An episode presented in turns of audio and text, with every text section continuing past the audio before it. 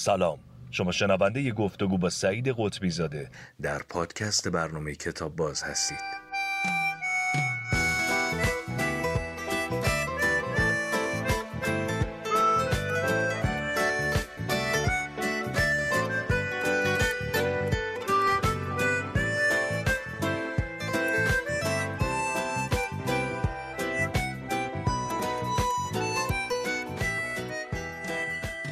آقای سعید قطبی زاده سلام. سلام علیکم. ارادتمندم. از اقتباس صحبت می‌کردید اقتباس از آثار همینگوی در سینما و الان ادامه بحث. خب من فکر کنم این جلسه به خاطر اینکه می‌خوایم راجع به ودا با اسلحه صحبت کنیم بحثی خورده دوتایی بیشتر باشه. یعنی شما هم چون دوست دارین این بله. رمانو. خیلی زیاد. دو سه نسخه از ودا با اسلحه ساخته شده تو سینما که من نسخه اولی که از روی این فیلم ساخته شده رو ندیدم و اتفاقا خیلی برای این برنامه هم تلاش کردم ببینم ولی نشد. اون فیلم رو یه فیلمسازی ساخته که اتفاقا فیلمساز محبوب من هست یعنی فرانک بورزیگی که تسلطش بیشتر تو ژانر ملودرامه. آخه بر من عجیبه برای اینکه فیلم های تاریخ سینما رو حتی فیلمایی که کمتر کسی داره رو معمولا شما دارین و دیدین اینو چه جوریه که آخه اصلا نیست. آها. یعنی حداقل من دسترسی بهش پیدا نکردم. ولی فرانک بورزیگی اتفاقا فیلمسازیه که من خیلی کاراشو دوست داشتم. حتی تو مبحث ملودرام هم ما بهش پرداختیم تو اون جایی که در واقع راجع ملودرام صحبت می‌کردیم. اما این اولین اقتباسی که 1933 می‌کنه فرانک بورزیگی از داستان ودا با اسلحه در واقع نسخه که خیلی اتفاقای جالبی راجبش افتاده. اول اینکه دو تا پایان می‌گیره. یعنی یه پایان که پایان داستان با مرگ زن در واقع تموم میشه. ولی یه پایانی هم گرفته ظاهرا به عنوان اون چیزی که بهش میگن alternative ending. یه پایان جایگزین هم گرفته که زن انگار زنده میمونه توش. که بعد اون زمان می‌خواستن تماشاگر رو محک بزنن ببینن که مثلا با اون بهتر میفروشه یا با این؟ چون یهو اگه مثلا پایان با مرگ زن باشه ممکنه که تماشاگر سرخورده بشه. که بر اساس همون چیزی که تو کتاب بود فیلمو با مرگ زن در واقع به انتها میرسونه. سامورایی ملویل هم دو تا پایان داره درسته؟ بله. اون هم دو جور گرفتن.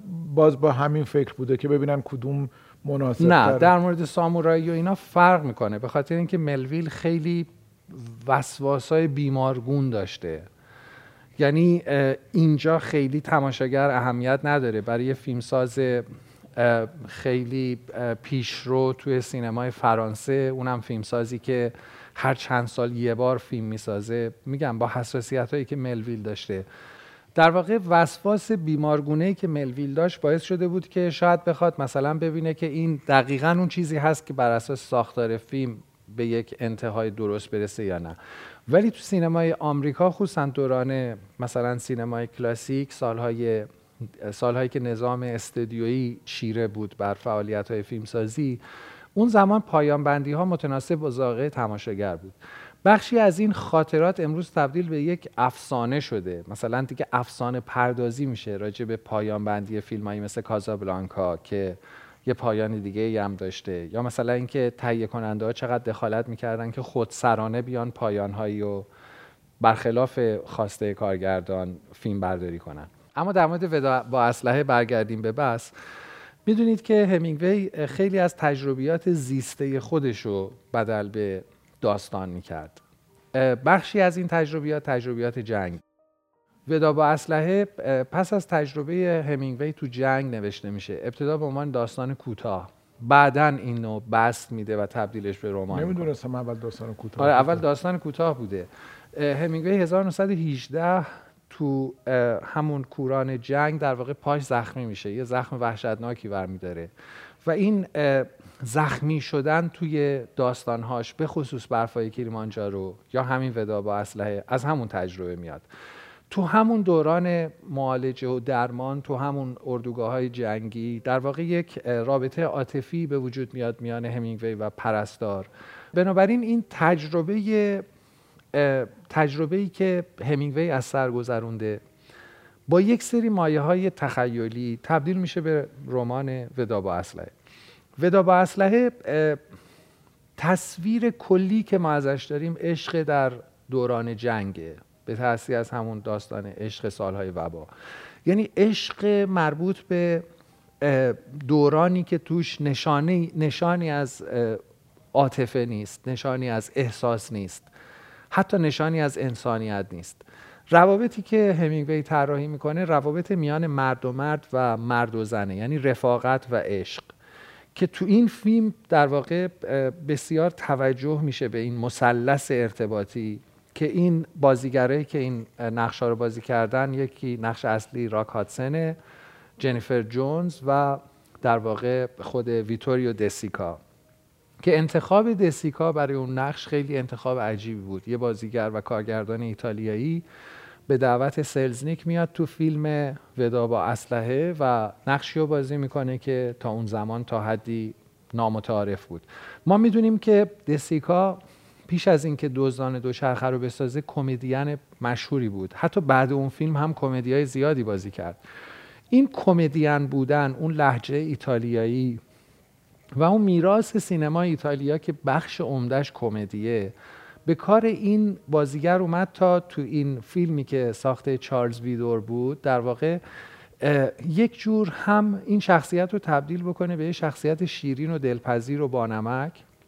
و در این حال اون رنج و سرنوشت تلخی که در انتظارشه در سایه این حضور شیرین و شخصیت دوست داشتنی تا حد یک تعادل به وجود بیاره. منظورم اینه که فیلم ودا با اسلحه چون برای تماشاگر عام ساخته شد در سال 1959 با یک هزینه هنگفتی هم ساخته شد. بخشی از لوکیشن هاش اصلا تو آلپ فیلم برداری کردن.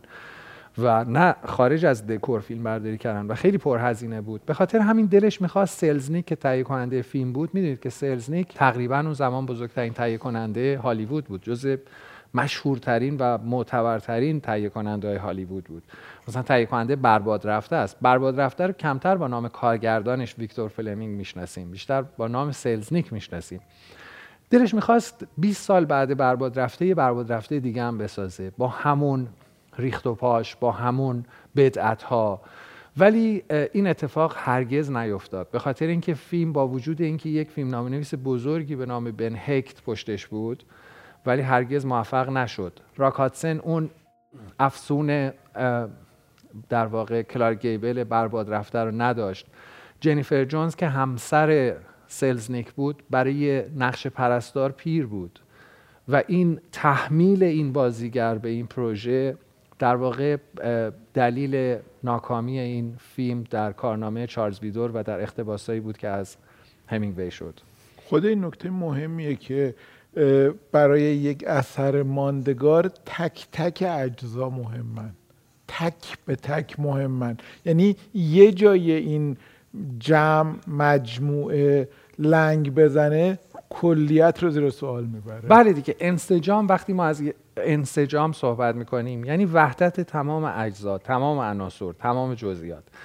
اگر حتی تو انتخاب یک بازیگر مثلا کارگردان اشتباه کنه یا در اثر تحمیل تهیه کننده وا بده و تسلیم بشه نتیجه اون چیزی نیست که مورد انتظاره. برخلاف مثلا اقتباس خوب دیگه ای که ساموود در واقع از داستان این ناقوس مرگ کیست؟ دیگه میگم ناقوس ها به خاطر اینکه وقتی برنامه گرفته نشه. اقتباسی که ساموود کرد مثلا از گری کوپر و اینگرید برگمن استفاده کرد. این انتخاب این دو بازیگر حالا چه انتخاب همینگوی بوده باشه چه انتخاب خود سموود باشه یا انتخاب کمپانی نتیجه فوق ای داشت. به خاطر اینکه اون بیگانگی اون تنهایی اون قربتی که در شخصیت اصلی هست تو بازی گری کوپر بود و در این حال اون مظلومیت مظلومیتی که شخصیت ماریا داره بی آبرو شدن با تراشیده شدن موهاش و در نهایت این شخصیت بی پناهی که در نهایت پناه می‌بره به عشق پناه می‌بره به کسی که روزهای آخر عمرشو داره میگذرونه. این انتخاب ها خیلی به کار فیلم اومد. برای اینکه فیلم حتی به نظر من ضعف های دیگه ای هم که تو داستانگویی داره تا حدی جبران می‌کنه این انتخاب های درست. چون واقعا بازیگر خوب می‌تونه خیلی به حال یک فیلم کمک حال باشه. در مورد بن هکت من باید صحبت کنم. ما زمانی که راجع به اقتباس در سینما صحبت می‌کنیم همواره تاکید و توجهمون روی نویسنده رمانه.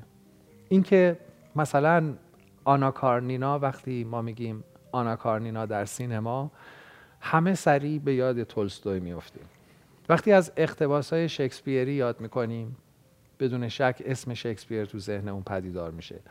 ولی من می‌خوام نقش پررنگ اما در واقع کم اهمیت قلمداد شده فیلم نام نویس رو متذکر بشم.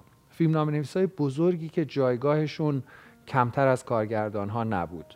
ما بن هکتو داریم در تاریخ سینمای کلاسیک آمریکا که هرگاه ورود کرده به هر ژانری و در هر مقطع تاریخی در هر جایگاهی چه به عنوان فیلمنامه نویس چه به عنوان بازنویس چه به عنوان کسی که بیاد دیالوگ ها رو طراحی کنه چه بیاد پایان بندی رو چند از کاراشو میگیم؟ مثلا برباد رفته. برباد رفته رو من با نام بن هکت می‌شناسم تا مارگریت میشل.